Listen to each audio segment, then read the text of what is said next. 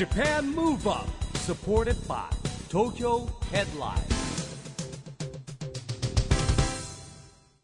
こんばんは日本元気にプロデューサーの市木浩司ですはじめまして今回ちぐささんがお休みのためナビゲーターを務めることになりました高橋真奈と申します。よろしくお願いします。よろしくお願いします。高橋さんこの番組はですね、え日本を元気にしようという東京ムーブアッププロジェクトと連携して、はい。ラジオでも日本を元気にしようというコンセプトでですね2013年からやってるんですよ。7年目。はい、はい。毎回あらゆるですねジャンルのゲストを招いて元気の秘訣を探るしょっちゅう公開録音やってます。しょっちゅう公開録音ということで今回も公開録音やります。そうなんですよね。今週来週と2週に分けて東京六本木にありますメルセデス・ミー東京で行われた公開録音の模様を皆さんにお届けしたいと思いますけれども市木さんこのはい。メルセデス・ミー東京ってどんな施設になりますか？ここはですねメルセデス・ベンツの情報発信拠点ということになってるんですけども、はい。ギャラリースペースやカフェやレストランラウンジを中心とした施設で車の販売は行ってないんですよ。そうなんですよね。そうなんですよ。メルセあのメルセデス・ベンツブランドとはい。お客さんをつなぐ新しいタイプの施設です、そうですね。もうとてもおしゃれな空間ではい。六本木という場所にありますから、おしゃれな女子たちがカフェにたくさんいらっしゃいましたけれどもいらっしゃいますね。気軽に来られる、そういう施設となっております、はい。さあそして今回のゲストはラグビー元日本代表の吉田義人さんそして元プロ野球選手の梶本裕介さんとなっております。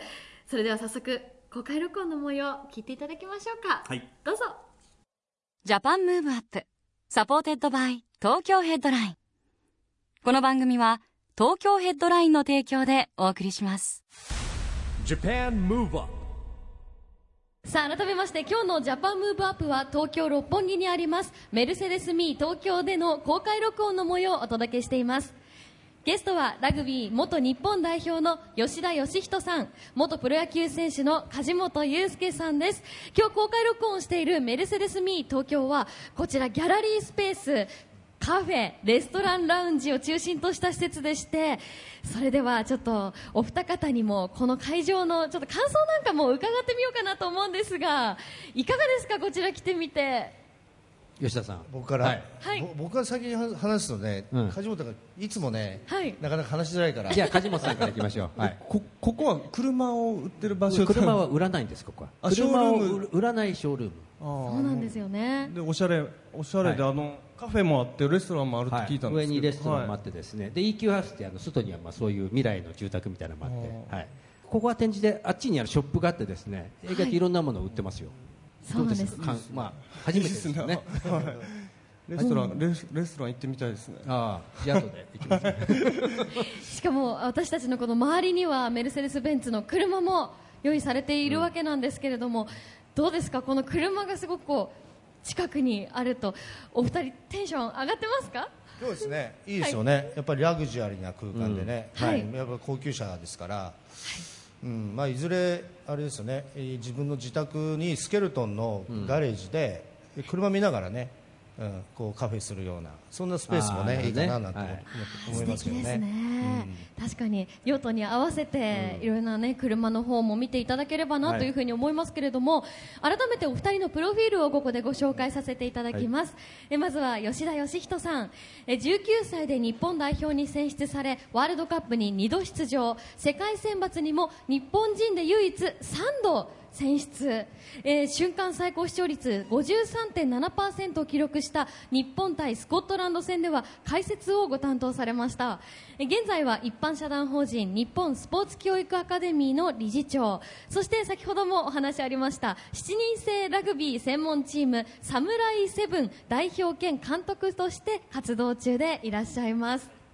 すごいですね。53.7%ってね、まあ、この時代で。すごいですよね、ね。この時代、ええ。もう僕らちっちゃいね時にはあの、ありましたけどね。僕はあの秋田県の小川市でね本家の長男で生まれ育ったんで、必ずねもうじゅ12月31日になるとみんなね地方からこう帰ってきて、家族とね一族でこう過ごす。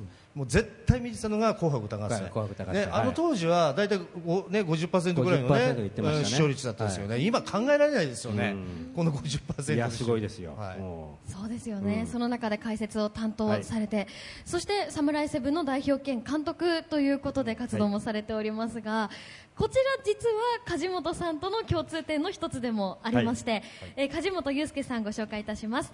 ヤクルト、オリックスで活躍されその後、吉田さんが創設したサムライ東京セブンズラグビークラブの最終選抜メンバーに選出されております、まあ師弟関係ってことですよね。あ違うのかな？あれ？あれ？そこまで自分は言えないです。で でも監督とね。一応。はい。選手。選手。選手はい。っていうことですね。まあうん自分はその後独立リーグに行ったんで、はい。はいええ。2ヶ月しか入れなかったんですけど、はい。はい。まあ、内容の濃い2ヶ月でした。なるほど。はい。うん。やっぱ厳しい監督でした？まあ厳しくっていうかまあどうなんですかね、ララグビーのあのことが全く分かってなかったんで自分はすごい新鮮な気持ちでずっとやりましたね、はい。えー。やっぱりこうトレーニングには共通点ってでもありますよね。いやもう走るっていうかと。にかく走る。はい、とにかく走りました。い一いえ例えば一日のはい。トレーニングでどれぐらい走るんですか？練習時間は2時間だったんですけど、その後なんか30分間走っていうのがあって、はい。まあ普通野球選手だったらまあだらだら走ると思うじゃないですか、だら走るんですか？じゃあなんか陸上のスタッフのはい。子がいて、えまあめちゃくちゃ速いんですよ、ん。まあ初めだから30分で45周抜かされましたね、ーえ。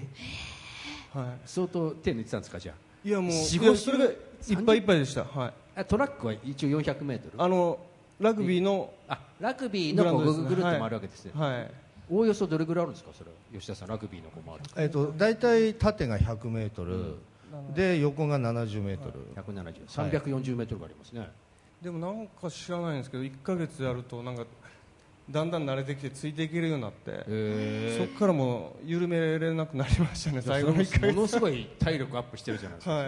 ね、本当ですねそして体力アップされたその後ですね、はい。アメリカの独立リーグでプレーされ現在はパーソナルトレーナーを務められていらっしゃいます。はい。ちょっとやっぱ自分の中でまだ野球がやりたいなっていう気持ちがあったんで、へまあ、いろんな話いただいたんですけど、うん。やっぱアメリカ一回行ってみたいなっていうのがあって行ってきましたね、はい。ーまあね素敵な人生のきっかけになったということにしておきましょうか。はい、まあ、お二人の共通点も分かったところなんですけれども、まずは昨年日本で開催されたラグビーワールドカップ。ワールドカップね、こちら皆さんもあのにわかファンなんていう言葉も生まれたぐらいですけれども見た見たという方多いかと思いますが吉田さんこちら大会振り返るといかがですか、そうですね。あのね大会の後おワールドラグビーねこのワールドカップを主催している統括団体のワールドラグビーのビル・ボーモント会長がね、はい。はい。素晴らしいコメントを残してん。言ってくれたんですよ、最も偉大なワールドカップだったと。偉大ですよ。はい。偉大っていうこれを、我々ラグビーの後進国で生まれ育ったうん。人間たちがね今までワールドカップっていうラグビーの先進国、はい。世界 8, 8カ国ってあるんですよね、強い。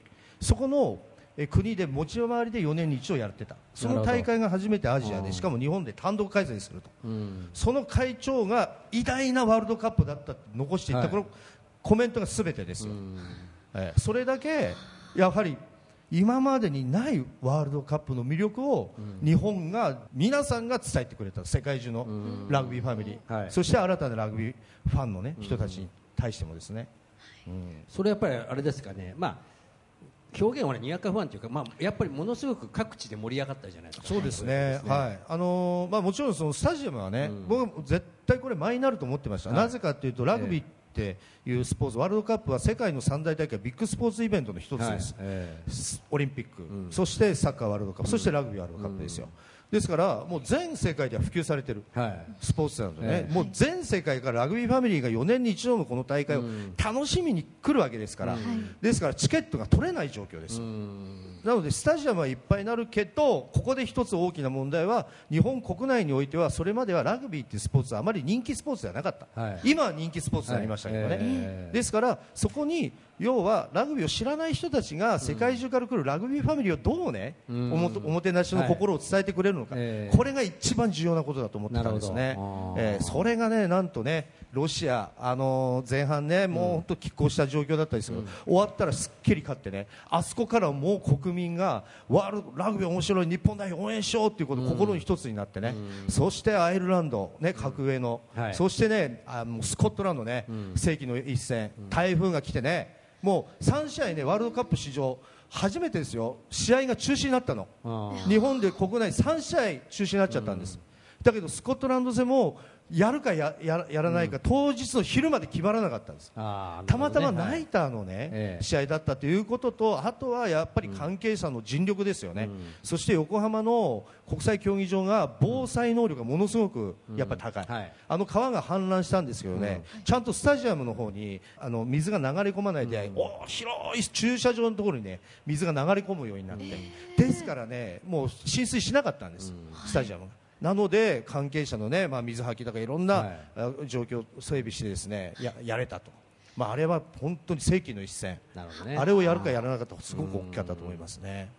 うんじゃあもうズバリ大成功と言ってもいい本当にこのラグビーワールドカップそうですね、やっぱりあの、うん、やっぱり世界中のラガーマンたちがね、本当に相手に敬意を表して、そして正々堂々とね、ルールを重んじて、リスペクトして、多くの国民の皆さん、日本のね、人たちにも感謝、もちろん自国のね、えー家族だったり、はい。ね、友人たちにも感謝してプレーしてる、その姿勢がやっぱり伝わりましたよね。ええ。まあでもあのね事前にラグビー番組テレビのね人気の番組が出たじゃないですか、はい。もうだからもう局を超えてっていうですねテレビ局もこう連携してねね。盛り上げてましたよね。ノノーサイド。はい。はい。あれでちょっとね僕なんかもこう前学習じゃないんですけど、あれでちょっと気持ちが盛り上がりながら ワールドカップラグビーに入ってるねっていう覚えがありますけども。梶本さんはどうですか、はワールドカップラグビーあのご覧になってて。どんな風に自分もあの実は横浜の方オールブラックスと、はい。えー南アフリカですかね。それ見に行かせてもらって、はい生で見させてもらいましたね。まあ、生で見ると、まあ、そもそもやっぱな生の迫力というか、はい。ラグビーの、ね、なんか面白さをこう生で見てよくり感初じたような、ね、めて見に行ったんですけど、あの身体能力の高さもそうなんですけど、うん100何キロある人たちがああやってぶつかり合った、あはい。の音ですよね、なんか乾いた、あこれ大丈夫かな、この辺っていう、それもびっくりしましたね、初めて行って。えーまあ、あれよく聞くのはこうああいうガタイがいい人のタックルっていうのは軽自動車にぶつかられたぐらいっていう衝撃ってよく言うじゃないですか。やっぱそそれぐらいありますね。えだからもうみんな首が太いんですよ、もう選手そこに横に行くと、よね。まあまあ吉田さんも首太いんですけど、いやもうねだからもう本当にあの機敏なプロレスラーがこうね、はい。あのグラウンドにいるような感じはい。がしますよね。えー確かにそうですよね、まあ、ラグビー私もあの見させていただいたんですけどこう精神的な面でも選手たちは本当に強いなっていうふうにも感じたんですがラグビーのこう精神っていうのはズバリどういうものが大事になってきますかね？そうですね。あのねラグビー憲章ってあるんですね、はい。でそこに5つの言葉掲げられててですね、はい。えーそこで一番大事な言葉っていうのが品位品格って言われてる。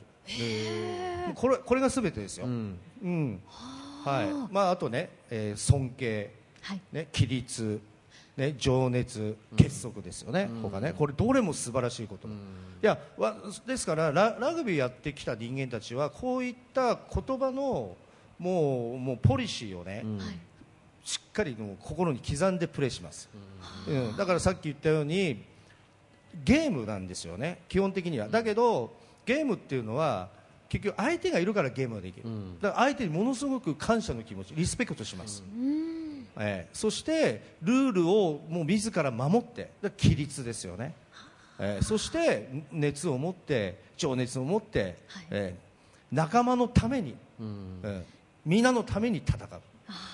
自己犠牲のスポーツでもあるんでね、ラグビーって、なるほどね。自分の身を犠牲にして、仲間に有効なパスを出してあげる、だから相手を2人でも3人でも自分の方におびき寄せて、ここでパスを出す、うん。ラグビーのトッププレーヤーたちはみんなそういう感覚でやるだからあれ、パスしてるのはね自分の状況が不利になったからパスしてるんじゃないですよ、ああなるほどね、うんはい。立ち向かっていって、立ち向かっていくとやっぱりディフェンスが来るから、えーそこにスペースが生まれる。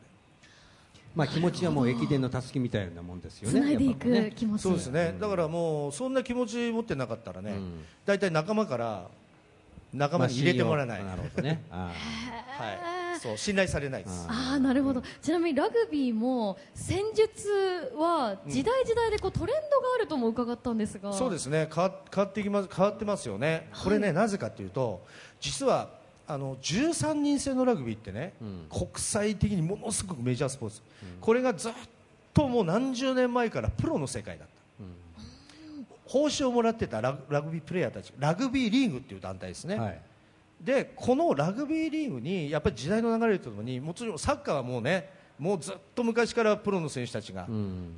サッカーをやって報酬を得てた、だけどラグビーは13人制のラグビーリーグの世界は報酬もらってたんだけど、15人制の我々うんラグビーユニオンっていうね、はい。えー団体は、一切報酬もらうのはご法度だった。あそうなんですか。はい。これは1995年はいに変わりました、ラグビーユニオンがプロ化に踏み踏み切ったんです、なぜかというと13人制の方にスーパースター15人制で優秀な選手たちが流れていっちゃった。だからそれを食い止めなきゃいけないということで南半球のニュージーランドとオーストラリアとニュージーランドが3カ国でプロリーグの組織を立ち上げた、今でいうスーパーラグビーね、え。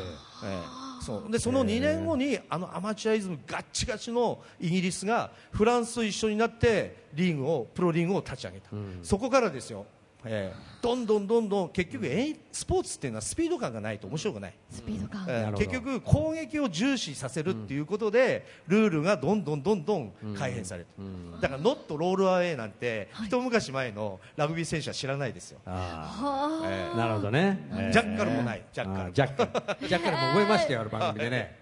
ね、あんな言葉があるね、ジャッカルってね。うんジャッカルね。へーはい。だって今までやっぱりなんかそういうのが解説されなかったのは、そういうななまあ、要はアマチュアの、ね、スポーツなので、別にその、まあ、みんなで交流しようよと、はい。えーでまあ、そのもちろん昔も今も、あのねえーノックオンしちゃいけないとか、スローハードしたりそれは変わらないですよ、ただ、得点がねトライは5点なんでしょ、昔はね4点だった。その前は3点の時代もある。あ、変わってるわけですか。そうそうそう。点数が。はい、だけどへペナルティーキックだけはゴールだけは3点変わらない、変わらないんだ。ね、ラグビープレーヤーは正々堂々と規律を重んじて戦わなきゃいけない、反則をしてペナルティーゴールって非常に重罰なんですよ、はい。ペナルティーをしたっていうのは重罰だから、それを1個のキックで3点入るんですよ。なるほど。なるほど。意味があるわけですね、その点数にも。非常あの。い意味がある。だから杉町非常に15人制のラグビーも、おしくらまんじゅう状態にあまりならないですよ、えーあのね、78人ゴロゴロってなら、ただモールっていうものだけはね、はい。あの戦術でね、はい。塊になっておっしゃいますけどあとスクラムね、それ以外はやっぱりスピード感を重視させるために、うん。えーボール持ってる方がタックルされて相手はね、はい。そこからねどけなきゃいけないんですよ、うん。昔はねそのまま立ってねそのボールに働きかけてよかった、だからボールが出てこないからぐちゃぐちゃぐちゃぐちゃしてた、それじゃ全然つまんないからっていうことでそういうねロールアウェイしなさい、そこから転退しなさいっていう意味ですよね、えー退避しなさい。なるほど、うんまあね、いろいろと、ね、ラグビー奥深い世界もあるんですけどもあの吉田さんは、まあ、選手としてももちろん大活躍したんですけども、コーチング論とっていうかね、まあ、指導者としてもね、はい。まあ、いろいろ代表の監督なんかもやられてますけれども、このなんか戦略とかチームの生産性を上げるはい。ことで、なんかこうあるんですかね？吉田理論みたいな。これは全員同じえーまずビジョンをはい。掲げてあげるってことですよね、あのボスがね、でそこに対していろいろ選手たちに考えさせて自ら行動させるっていうのはものすごく大事ですよね、えー。まあ、そういう意味では一組織一緒ですね。あ一緒ですいろんな、まあ仕事でもプロジェクトでも。ね、はい。はい。まあねまあ、僕もよく講演会呼ばれて、あの伊勢丹で、ね、キャリアを積んできて、でまあ、横川電機でもね、うん。キャリア積んで、まあ、管理職でしたから、はいだからその、まあ、いろんなその、ね、分野で育ってきた人間たちが一つの仕事、一つの目的に向かってどういうふうにね化学反応を起こしていくのかっていうのが非常に面白いところだ、うん。ただそこで一番大事なことはやっぱり弱い自分に打ち勝ってね一つの目標を決めたらそこにとことんやっていくっていうその姿勢ですよね、あ自分に負けてる人間はね結局もう楽な方楽な方行っちゃってる行くのでそうするとそれが1人2人3人いたらね、10のうちそんな3人いたら変な組織になる変というかね 全然生産性生産性上がらないです。なるほど。あ、うん、やっぱり人間弱いです。ああええ。そうですよね。そう。だからやっぱりそのしっかり明確な目標を掲げて、でそこに選手たちがなぜ君たちはここで存在してるんだ、なぜラグビーをやろうとしてなぜオリンピック選手になろうとしてるんだ、うん。そのやっぱりね初心を絶対忘れちゃいけないですなるよね。ほどね、ええ。あの梶本さんはずっとお聞きになってます。けど、まあはい。2か月間は吉田さんのもとでね、はい。ご指導されたわけじゃないですか、はい。どうですか、吉田イズムはその時の。何か残っている、いや常に熱い方だなっていうのが一番にありますね、常に真剣なんで、みんなもでも新鮮な気持ちでやってる人ばっかりだったんであのいろんなあの競技から来てる人がいたんで、うん。だからすごいみんなあの一生懸命やってましたね、えー。やっぱそこら辺はあの明治大学時代に100人以上いたんですか、明治の時はそうですね97人ですよ97人をはい。結構まとめるのって大変ですよね。いやもうねまとめようなんて思ってないです、ええ。はい、あの結局ね首に縄つけてねコントロールはできないんですよ、まあ、もちろんその18歳からね、はい。21歳までいる。あの成人になってない、えーこねうん。学生もいれば成人になって学生もいる、うん。はい。だから社会性を持ってない学生たち。うん。だから大人だと思って扱ってました。はあなるほど、たね、だ、そこで社会性を持ってない、うん学生たちっていうだから学生ですからね。やっぱり学んで生き,、生きていかなきゃいけない、うん。その学びっていうのは何があるのか。一日なるほど。一分一分大事ですよ。そこに対してやっぱり常にこう提案してあげるって、うん、素敵な新鮮学んで生きる学生、はい。僕そんなこと考えずに学生やってましたから市木さんどんな学生時代いやだったんですか？僕らの時はあのバブルの時代ですからイベントやったり、あのはい。まあ、学校外で大活躍してた時代ですね、はいまあ、社会社会学ばっかり勉強してました、ね、だからまあね、どうだいち早くそうね、社会の中で どう活動していくべきかということを学んだんじゃないですか。はい。そうですよね。はい。そうですね、まあ、はい。僕は卒業してからあの知識の方を勉強してですね、ええ。僕僕一応建築学科なんですけど、はい大学行ってる時は勉強はあんまりしなかったんですよ。で卒業してから勉強して一応一級建築士は取りました、はい。はい。素晴らしい。なるほど、まあ、ちょっと逆転現象ですね僕のね、はい、ということですが。そうですね、でも今こうしてこうスポーツでこのお三方がつながっているということなのでこの後もスポーツの話いろいろ伺っていきたいというふうに思うんですけれどもここで吉田さんから日本を元気にするリクエストをはい。いただいたということでいい。ですねこちら伺ってもよろしいでしょうか、はい、もちろん。これですね、あのちょうどね、私が伊勢丹のラグビー部が、まあ当時のねトップリーグのあの今でいうさ下部組織、えー関東のリーグがあった東日本社会人リーグ、そこからね撤退を決めちゃったんです。ねやっぱり時代のねあの経済的なねい状状況がどんどんどんどん落ち込んでいく中、百貨店業界もやっぱり、えーそこにねあのぶち当たりましたね、はい。そしてやっぱりその一番先にえー経費削減されるのは実業団のスポーツチームです、伊勢丹もそこにねもうねなりましてね、でラレリングが撤退する、まあ、もちろんその当時は伊勢丹で仕事をね朝から晩まで一般の従業員としてましたし、もうねマネージャーにも昇進してましたからね、はい、あの社外広報担当ということでね、えーデパ地下特集なんかをね全部手掛けてたんですけど、へあの面白かったですよ、仕事も、えーだけど結局、両輪で走ってきたんですよ、伊勢丹のラグビー部の中でラグビー在部に在籍してスポーツをやってきた、そして仕事もやってた、両輪で走ってきた自分が片輪で走ることになる、それで自分は満足するのか、いやいや、そうじゃない。ということで俺はよし今度日本のスポーツ界に貢献したいって思いがあった、だけど日本のスポーツ界はねあアマチュアとプロの世界とがっぱり分かれて。る、えーやっぱりそこにやっぱプロになる必要があるなということで、フランスに行くことを決意した、フランスがプロに私が小さい時にもう芸術的なラグビーをするシャンパンラグビーをするね、このフランスのラグビー大好きで、えーなのでねそこにね試験を受けに10日間の試験ですそれがね実はねドキュメンタリー番組で、ええ。ー今でいうあのバースでね、はい。あのぜ前身がゾーンっていう番組ですけどね、はい。東山さんがね、あのナレーションやった。それがね、えー4か月かな？5か月、えーフランス肉体会伊勢丹を退社してあとないですよ、そこで試験こう不合格だったら職失いますからね、だけどその肉体改造してフランスに乗り込んで10日間の試験をどうね、吉田ねチャレンジするのか、それが密着取材されましてね。なるほど。それが前編だけでは結局収まらきれないということで、はい。当時のね番組史上初前編と後編やるということで。まあ、大体ええ。一人一本の特集でしたからね、あの頃ね、はい。でそれがねそのエンディングテーマでね、流れた曲なんですよ、なるほど。私その番組見てねボロボロボロボロ涙できしかったうん今でもはもう大事にしてる。じゃあもうその思い出の曲がかかると吉田さんが泣くかもしれない。かもしれないですね。会場の皆さんだけがご覧になることができるかもしれません。では聞いていただきましょう。服部克久さんで「フレンズラブビリービングぬくもりをありがとう」Japan Move Up ここで毎月第2月曜日発行のエンタメフリーペーパー東京ヘッドラインからのお知らせです。来週3月9日月曜日に最新号が発行されます。最新号の東京ヘッドラインでは俳優の佐藤浩一さん、吉岡里帆さんのダブルインタビューや小池百合子東京都知事インタビュー、新生活特集企画、タレントで元国会議員の横久目勝人さんインタビューなど盛りだくさんの内容です。また東京ヘッドラインでは LINE ニュースやグノシーでもニュース配信も実施しています。ぜひ東京ヘッドライン公式アカウントを友達追加してくださいね。Japan Move Up 今回はメルセデス・ミー東京で行われた公開録音前半の模様をお届けしました。はい。やっぱりね、興奮冷めやらぬワールドカップラグビーのね、はい話とか聞けたし、はい。まあ吉田さんはね、選手としてもすごい活躍しましたけど、解説者としてもね、はいあの、活躍してましたからね。はい。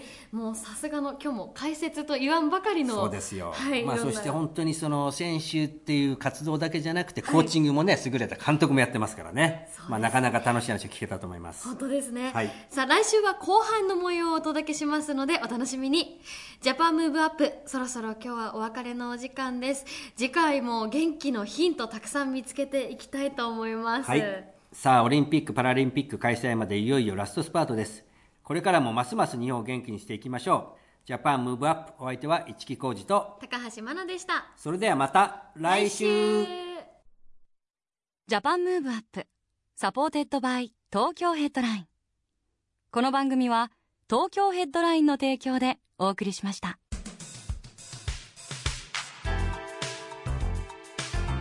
Japan Move Up